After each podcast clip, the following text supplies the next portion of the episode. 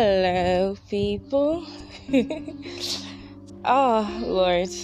Um, back to the UK after five amazing weeks in Lagos. Yay! Um, today I wanted to share um, a conversation that I had with a friend recently, um, just to to get our opinion on it and to kind of share my stance on it, if that makes sense. Okay, so the story is this this way. Um, a couple of months ago, um, this was someone that we we were talking regularly, um, and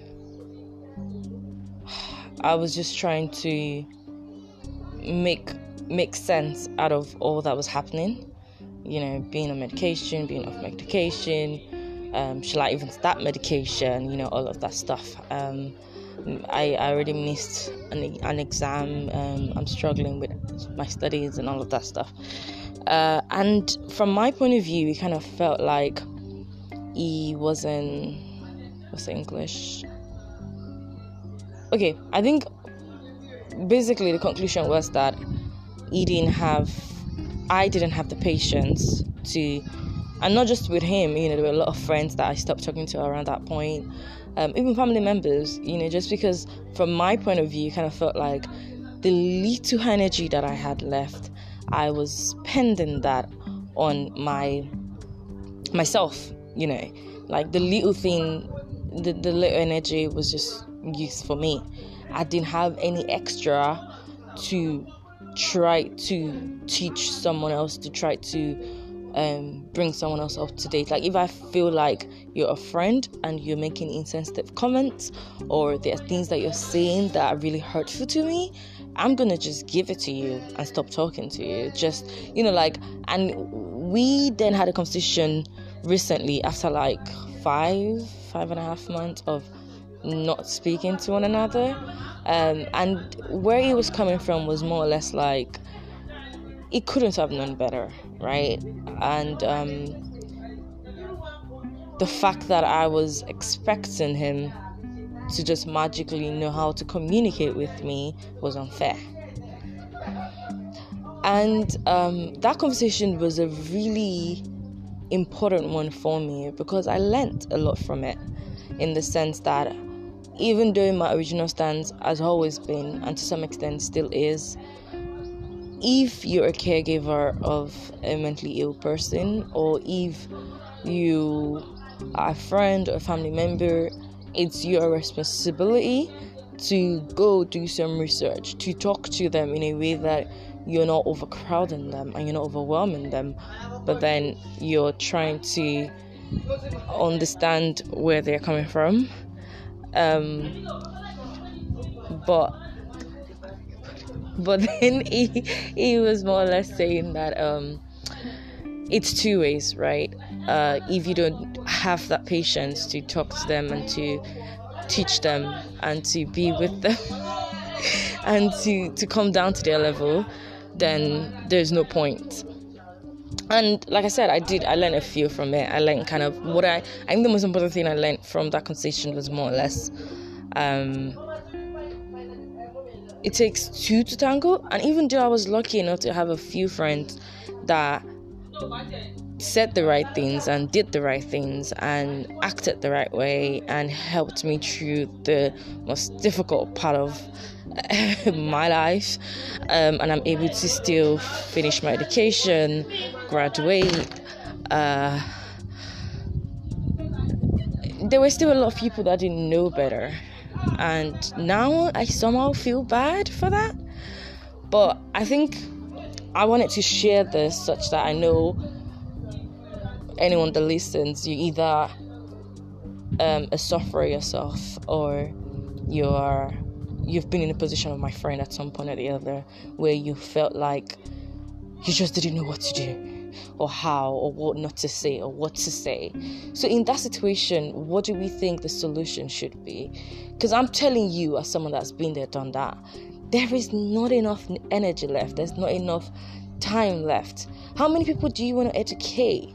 Like I had my parents, I had my friends that I was living with, I had my everything. You know, how many people do you have to keep going, you know, speaking to individually and trying to bring up to date? Oh, don't say that to me because I'll find it odd for.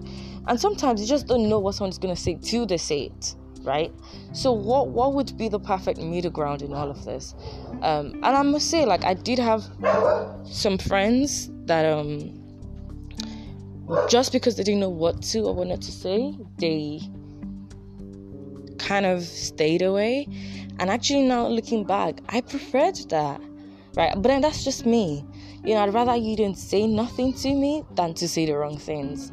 Especially in a situation where we're Africans um, and I'm, I'm, a Muslim, so we, we're around a lot of religious. I don't even know how to say it. Like people are using the culture, the religion, everything to to to to silence you, even though they mean well, right? It might not always translate like that as someone that has to receive the same comment every day, day and out from people that supposedly care for you and love you and want the best for you. You know, the first thing a very close family member said to me um, when I was still in the hospital in January was, "Ah, let's not, let's not, let's not even lie to ourselves. You're not praying enough. Yeah, because if you're praying enough, you won't be in this situation."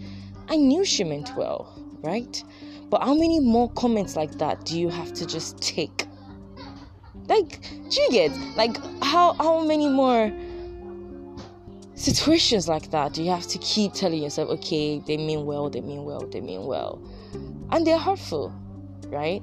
Especially when you're in a space where you're currently feeling like you're a burden onto people, like you you're useless, like you you're worthless, like you're you're stressing everyone. So getting those kind of comments, how does that help the situation? And like I said again, what's what's the common ground? What should sufferers learn on how to how should they go about learning how to better deal with family and friends. And what should family and friends learn? You know how can how do they approach situations like this? How how do they go about it in such a way that they are actively seeking this knowledge if that makes sense? Um, so yeah, I think that that was it today. It was more or less having difficult conversations, I guess. Me, I've always been on the fence of communicate, talk to the person. What would you like? How can I be of assistance? Because I feel a lot of times, yeah, people feel like they understand what you're feeling. They feel like they understand your pain. And I'm saying this, and I'll say it anyway. You don't you can never in a million years, even if you've been through a similar situation, understand what that particular person is feeling at that particular time. So yeah, me, I think to some extent that that affects it. It's like if you feel like, you know, I've used this in a certain situation and it's worked, so it must definitely work for this other person as well. Or this is what I've read about and it should help this person and we we we don't we don't understand that this thing affects people differently as well and also another thing that i feel like we do sometimes is that we try to make it about us right it's not about you it's not it would never be if you're in a conversation and the purpose is to help the other person or to support them then whatever you're saying you need to read it over and over again before you send it to ensure that you're not putting yourself in the center of that conversation. It's not about your thoughts, your opinions, or anything like that. And I think an example that I give to my friend during that conversation was I'm someone with moderate depression, right? I have a friend, even friends with similar diagnosis.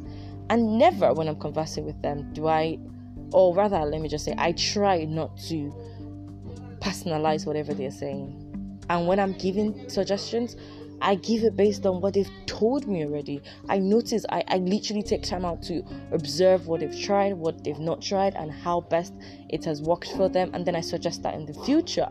You know, for some people, they want to rant. You know, they're in a, for some people, you know, I just need to go through the societal plans with them and just bring them off that edge. For me, for example, I just want distractions. The more I talk about it, the more anxious I get and the worse I get, right? I just want to be distracted. So, you know, yeah, I guess bottom line is communicate. Communicate, speak, ask. Don't assume, don't try to make it about you, don't get offended. Um, if you can't handle it, then don't take it up. You know. Okay. Bye. Música